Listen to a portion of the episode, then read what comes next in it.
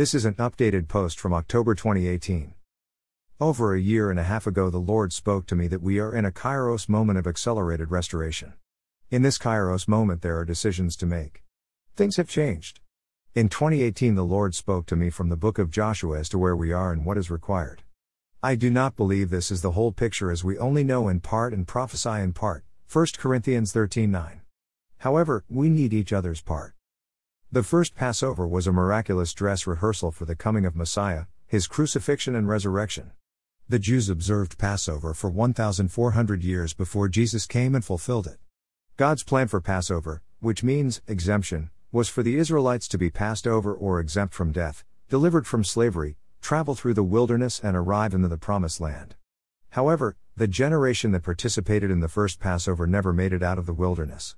They died before reaching their destiny. Joshua 5 6 tells us they perished because they did not listen to the voice of the Lord. Hebrews 3:19 tells us they could not enter the promised land because of unbelief. In Joshua chapter 4 and 5 everything changed for the people of God. The generation born in the wilderness crossed over into the promised land with a new leader. Joshua circumcised this new generation, re-establishing the covenant with the Lord. They observed the Passover and the next day the manna stopped and they began to eat the produce of Canaan. After 430 years of slavery in Egypt and 40 years of wandering in the wilderness, this new generation crossed over into the Promised Land. They have a new leader, they celebrated the Passover, they are eating new food, and the covenant has been re established. Very significant details and timeliness of events laid out here for our instruction. Let the reader understand. Then Joshua is standing near Jericho. He looked, and a man was standing opposite of him with his sword drawn in his hand. Joshua went to him and asked, Are you for us or for our adversaries? He said, No, Rather, I come now as captain of the host of the Lord. Notice two things. First, he answered no to the question, Are you for us or for our adversaries? The question is not, Lord, are you on my side? The question is, Are we on his side?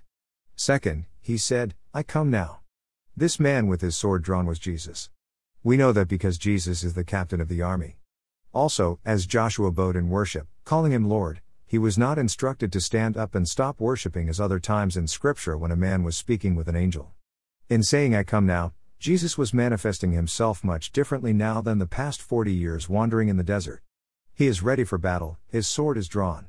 We must have discernment when the Lord manifests himself differently from what we are used to or we are in danger of rejecting him. Joshua fell on his face to the earth, and bowed down, and said to him, What has my Lord to say to his servant? The captain of the Lord's host said to Joshua, Remove your sandals from your feet, for the place where you are standing is holy.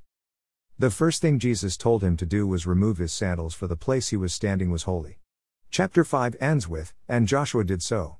When Moses approached the burning bush, God said the very same thing Remove your sandals, for you are standing on holy ground.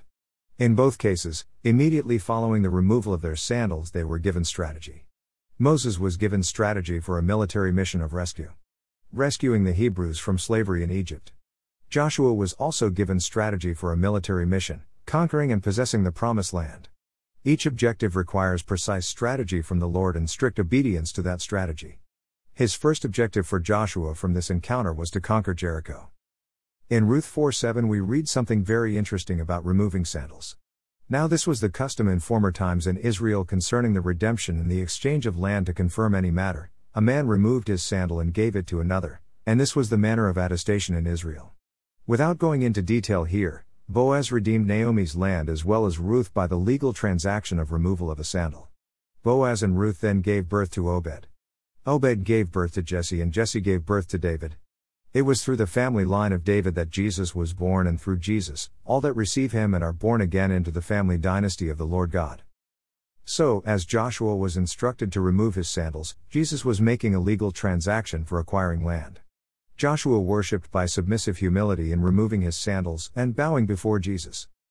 Genesis 1:28 tells us that God blessed man and woman and said to them, "Be fruitful and multiply, and fill the earth, and subdue it, and rule over the fish of the sea and over the birds of the sky and over every living thing that moves on the earth." Jesus reconfirmed this in Matthew 28:18 to 20 when he said, all authority has been given to me in heaven and on earth. Go therefore and make disciples of all the nations, baptizing them in the name of the Father and the Son and the Holy Spirit, teaching them to observe all that I commanded you.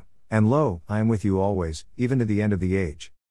We must have divine strategy in this kairos moment of accelerated restoration. Man's wisdom and strategies of the past will not work now. As Jesus said, I come now as the captain of the host of the Lord. And, remove your sandals from your feet, for the place where you are standing is holy. Then strategy is given and action must be taken in precise obedience.